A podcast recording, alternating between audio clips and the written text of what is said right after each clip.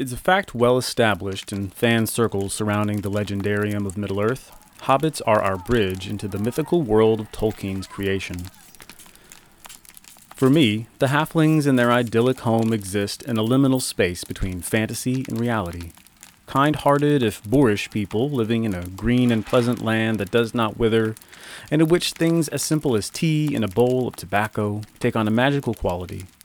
It's not quite myth and not quite fictional history, it is simply the Shire, and we're all in love with it.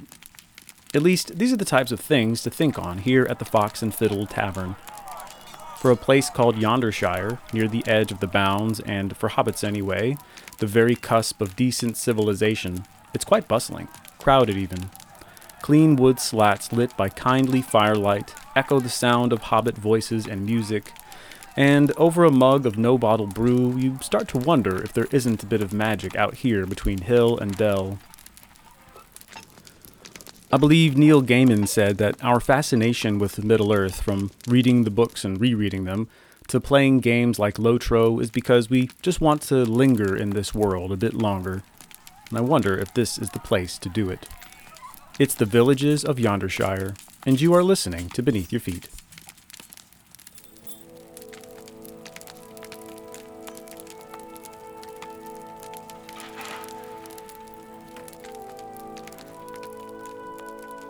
Unlike most of the Lord of the Rings online, Yondershire is strictly a concoction cooked up by the developers. The name Yondershire is never mentioned in the text, but many of the towns here are, even if they are a footnote in some appendix somewhere or just a dot on a map. Designer Matt Elliott, in one of his casual strolls, said they made this decision because Yondershire encapsulates minor locales of the Shire. It's not quite the North Moors, which get a passing mention, it's not quite the North Farthing or West Farthing proper, it's simply its own space. And that is well, for as the name suggests, this part of the Shire is vague and tangential, but important and beautiful. Yonder simply means over there. It's not a specific distance or location. It's anything that's just not here. It works perfectly for a region that is both positionally distant between the Shire and the Blue Mountains and a-specific in its sources. For all these lovely little hamlets like Nobottle, Tie Fields, and Gamwich are as borderline as they come, and all of it literally begins at the beginning.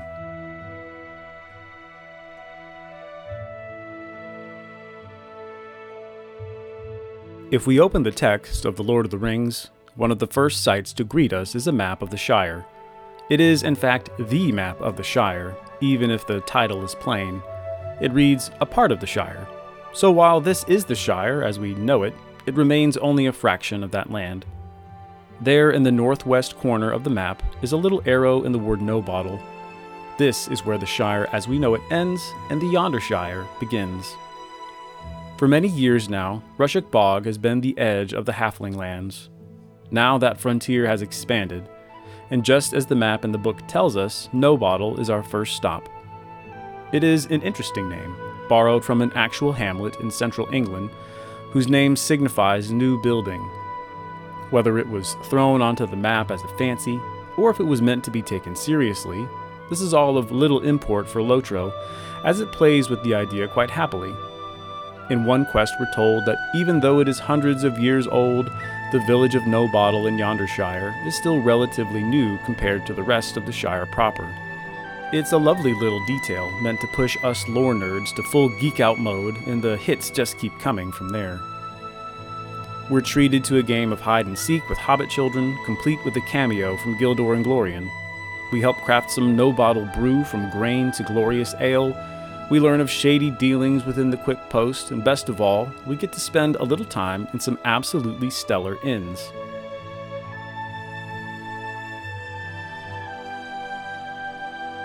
I did a full episode on inns and taverns in Middle Earth with lead world builder scenario.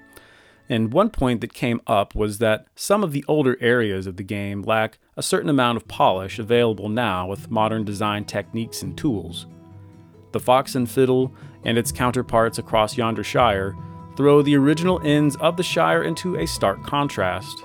Here are clean and realistic spaces of wood and stone, packed with hobbits making merry. The lighting is right, as are all the pleasant touches from hanging vegetables to cozy ambient noises.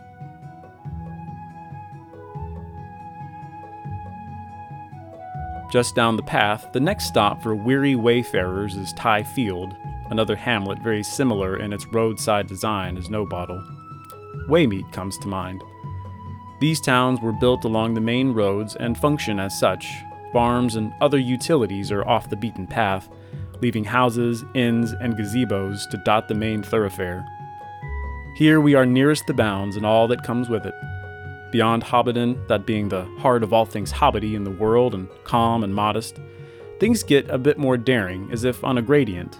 So, here at the edges of polite society, we find ruins filled with orcs and halflings willing to go off and have adventures. Small wonder Bingo Boffin and his relations are here. Deeper into the wild is the hunting village of Gamwich. Gamwich is positively snuggled within its little unnamed forest. The ingenuity of the hobbits is shown by the harmony in which their holes and houses work within the wood.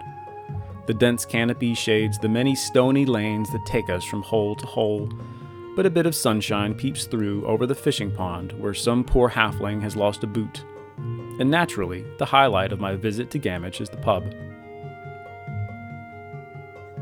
After another sup at the Brimful Quiver, the wider context of these villages are made clear, and things become more interesting.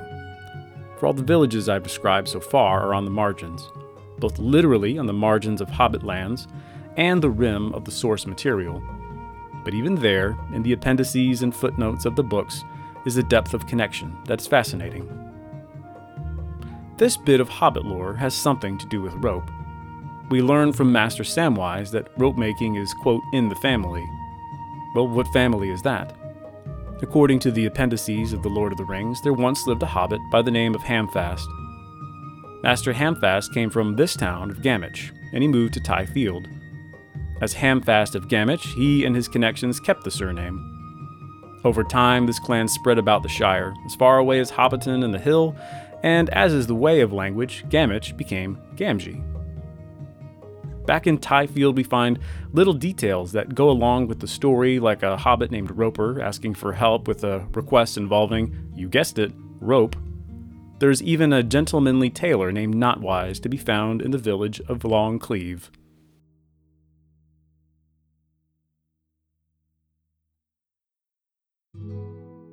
One can reach Long Cleeve by a steep road north out of Nobottle, upon which many disgruntled and mercenary bounders leer at me.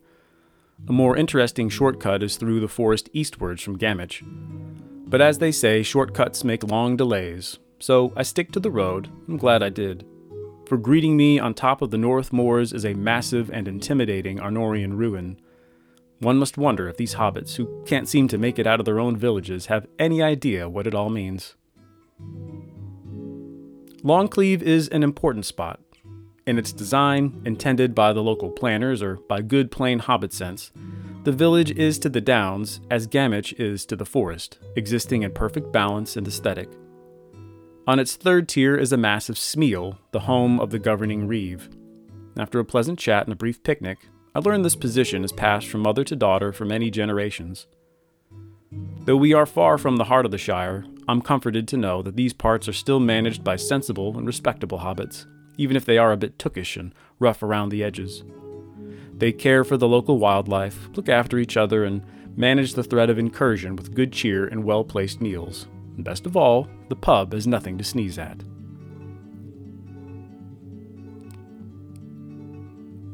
The Roaring Bull, hemmed in by the confines of the Downs, is not quite as spacious as the Fox and Fiddle.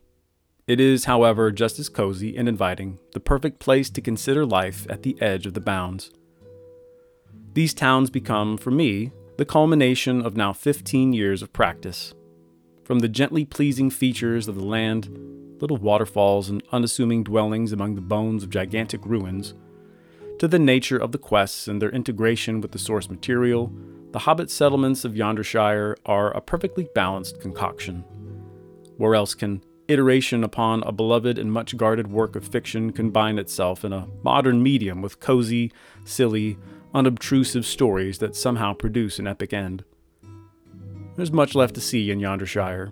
Elf ruins to the west and the remains of Arnor to the north near Evendim. That's for another episode.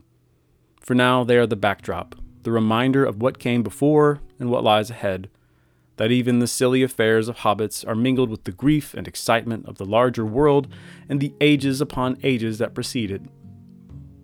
Considering such history here gives us the same feeling as The Hobbit itself. A pastoral air somehow becomes the axis of history, and one can save the world and still make it home in time for supper and a good brew. It's comfortable, elevating, exciting, and gorgeously formed. Everything I said before about the Shire as it could have been, with modern experience and techniques, becomes true in these towns, and you remember why you're here to linger just a bit longer in Middle Earth.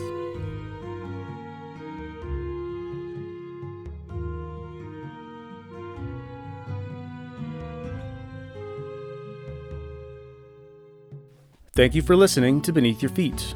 For more information on the show, please visit anchor.fm slash L-O-T-R-O-B-Y-F. Any support, a review, a share, a donation is all very much appreciated. Beneath Your Feet is also available on YouTube. Search for Lotro Beneath Your Feet to listen to past episodes and watch current live streams.